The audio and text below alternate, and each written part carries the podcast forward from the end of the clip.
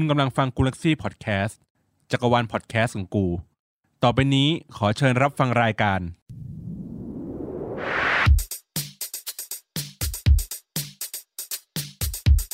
อัปทูกูอัปทู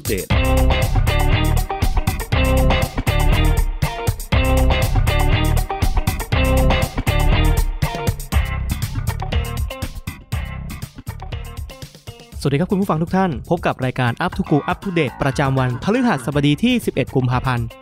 2564 กันครับ รายงานข่าวโดยโตโต้วรกิจเวชสืบเช่นเคยครับ ก็วันนี้ครับต้อนรับวันตรุษจีนนะครับ วันนี้ก็เห็นละรานตากันหมดกับสีแดงครับ ไม่ว่าจะหันซ้ายหันขวารวมไปถึงข้างหน้าของเราตอนนี้ก็น่าจะมีหลาย ๆ ท่านสวมเสื้อสีแดงเพื่อเป็นสิริมงคลแก่ตนเองนะครับ วันนี้ก่อนที่จะเข้าประเด็นของ Twitter ทั้งหลาย ผมมีเรื่องที่น่าหดหู่มาเล่าให้เพื่อนๆฟังกันนะครับ นั่นก็คือเรื่องน่าหดหู่ของวงการการ์ดเกมกัน หลังจากที่เทปก่อนๆหน้านี้ครับผมได้พูดถึงการประมูลการ์ดโปเกมอนที่ตีเป็นมูลค่าเงินแล้วน่าจะประมาณ 14 ล้านบาทกันเลยทำให้กระแสตอนนี้นะครับ ไม่ใช่แค่ที่ประเทศไทยเท่านั้นที่ต่างประเทศครับ ก็กระแสมันก็กลับมาแรงอีกครั้งหนึ่ง เพราะว่าการ์ดโปเกมอนเนี่ยสำหรับสายสะสมแล้ว มันมีมูลค่าค่อนข้างที่จะณตอนนี้นะครับ มหาศาล ราคาการ์ดมันพุ่งขึ้น อย่างเห็นได้ชัดเลย จนเกิดเหตุน่าสลดครับกับอาชญากรรมขึ้นที่ประเทศสหรัฐอเมริกา มีการทุบกระจกร้านการ์ดเกมในเขตรัฐเซาท์แคโรไลนาครับ ร้านนั้นชื่อว่าร้าน Gamers Only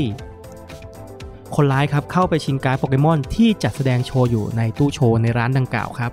โดยทุบกระจกตู้แตกทั้งหมดเลย แล้วชิงการ์ดโปเกมอน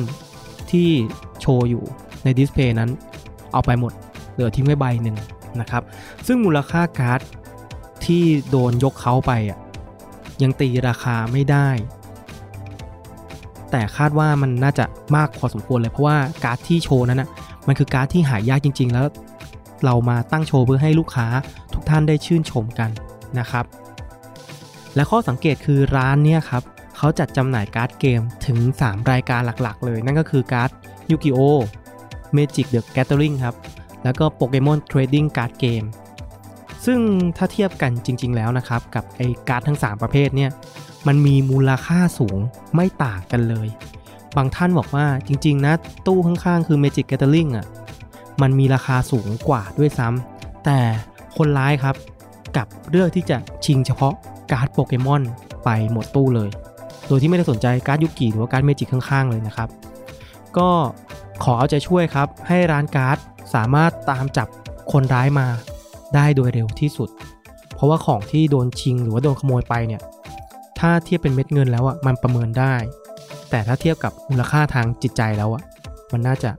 หาค่าไม่ได้เหมือนกันนะครับ มาอัปเดตกันกับค่าฝุ่นกันดีกว่าครับ ค่าฝุ่น PM 2.5 ในวันนี้บริเวณกรุงเทพและปริมณฑลครับ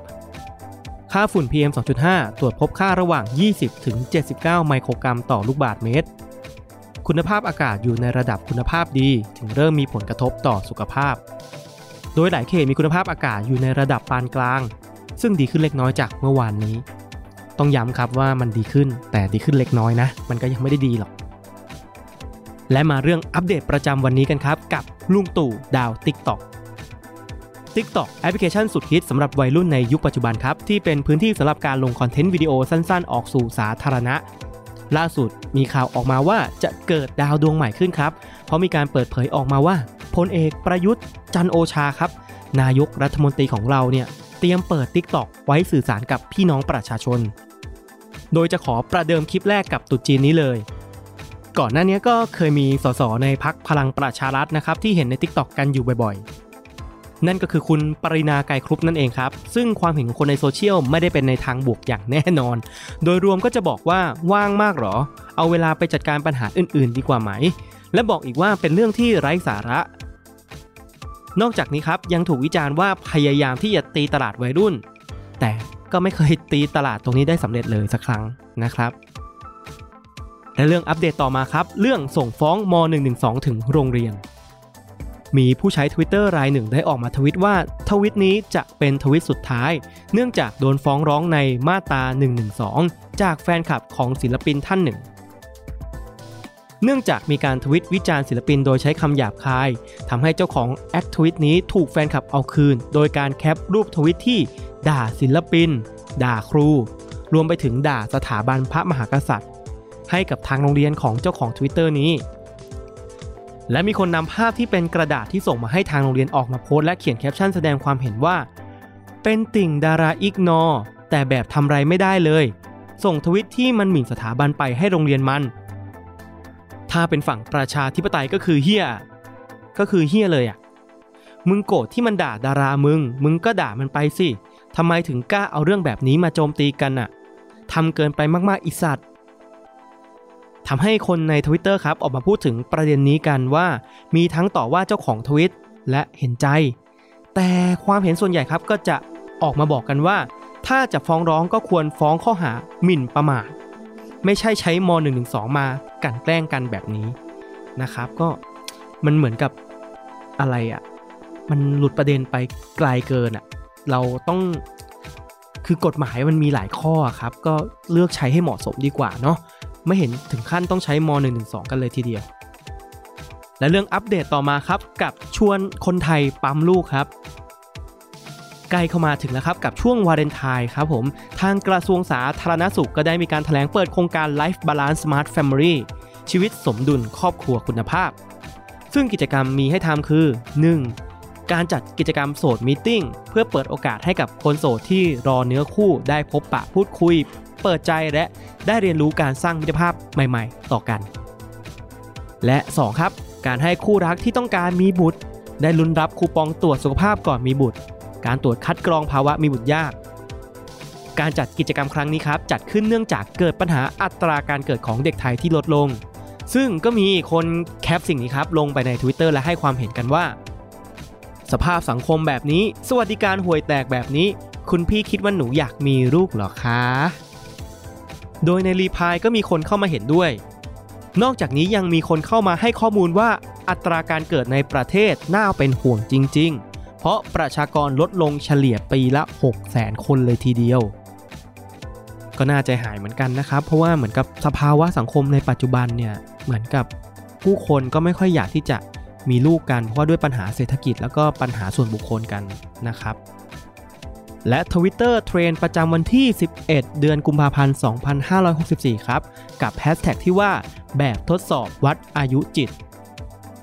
ต่อเนื่องจากเมื่อวานนี้ที่มีแบบทดสอบว่าคุณเป็นรุกหรือรับ ในเช้าวันนี้แบบทดสอบอีกชุดก็ได้กลับมาขึ้นเทรนอีกครั้ง โดยมีชื่อว่าแบบทดสอบวัดอายุจิตซึ่งเป็นการตอบคำถามใช่ไม่ใช่ไม่เชิงจำนวน 31 ข้อครับ เพื่อวัดอายุจิตของคุณ คนส่วนใหญ่ในแท็กนี้ก็จะได้ผลลัพธ์ที่อายุจิตมากกว่าอายุของตัวเองในตอนนี้ครับ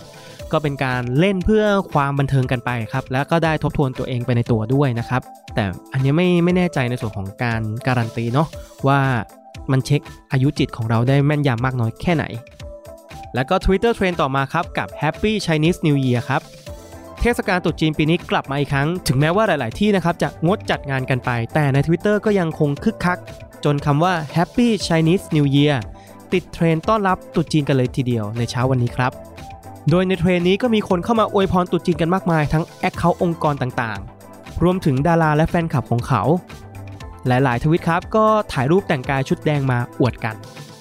นะครับก็ช่วงนี้นะครับเทศกาลตรุษจีนจะมองไปทางไหนนะครับก็จะเห็นสีแดงอร่ามตาไปหมดนะครับ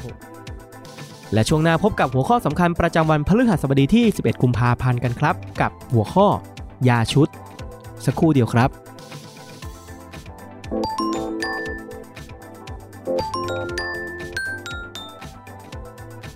กลับมาถึงช่วงสุดท้ายของเราครับ กับหัวข้อยาชุดครับ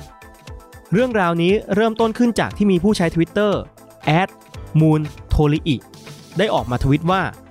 เป็นหวัดเลยฝากให้เพื่อนซื้อยามาให้ แล้วดูมันซื้อมา น่ากลัวมากอีเหี้ย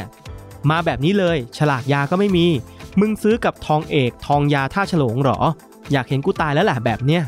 พร้อมกับรูปภาพที่มียาเม็ดสีสันชุดฉาดจัดมาแบบเป็นชุดๆครับจากเหตุการณ์นี้ทำให้คนเข้ามาดีพายกันอย่างมากมายหลายประเด็นเลยครับ ประเด็นหลักๆ ก็คือการเข้ามาบอกว่ายาชุดแบบเนี้ยเขาเลิกขายกันไปนานแล้ว ทางออยก็ไม่อนุญาตให้ขายนานแล้วเหมือนกัน อีกทั้งยังมีคนบอกอีกว่านะครับยาแบบนี้แถบชานเมืองกับต่างจังหวัดยังมีเยอะอยู่มากๆ ที่เขาเลือกใช้กันเพราะว่ามันเข้าถึงง่าย ไม่ใช่แค่ร้านขายยาที่มีนะครับ พวกร้านขายของชำเล็กๆ ก็เอามาขายกันถุงหนึ่งไม่เกิน 10 บาท พอกินแล้วก็หายก็เลยซื้อกินกันอีก คือคนเหล่านั้นนะครับเขามีเหตุผลคือต้องรีบหาย เพราะว่าต้องทำงานต่อ การใช้แรงงานเนี่ยมันหยุดนานไม่ได้ แล้วเหมือนกับว่าเขาบอกกันอีกว่าถ้าไปโรงพยาบาลเนี่ยมันจะเสียเวลาเป็นวันๆรอนานไม่คุ้ม ค่าใช้จ่ายก็สูง นี่ก็เป็นอีกหนึ่งทางเลือกที่เขาจะใช้กันมาตลอด มีคนพูดถึงประเด็นเรื่องสุขภาพว่ากินแล้วอาจจะทำให้ไตพังได้ และมีผู้ใช้ Twitter รายหนึ่งได้ออกมาเล่าประสบการณ์ของพ่อตัวเองว่าซื้อยาชุดนี้มากิน บอกว่าเป็นยาคลายเส้น แต่กินเข้าไปแล้วไม่มีแรง พูดแทบไม่ได้ เกือบจะไม่รอดแล้ว คือ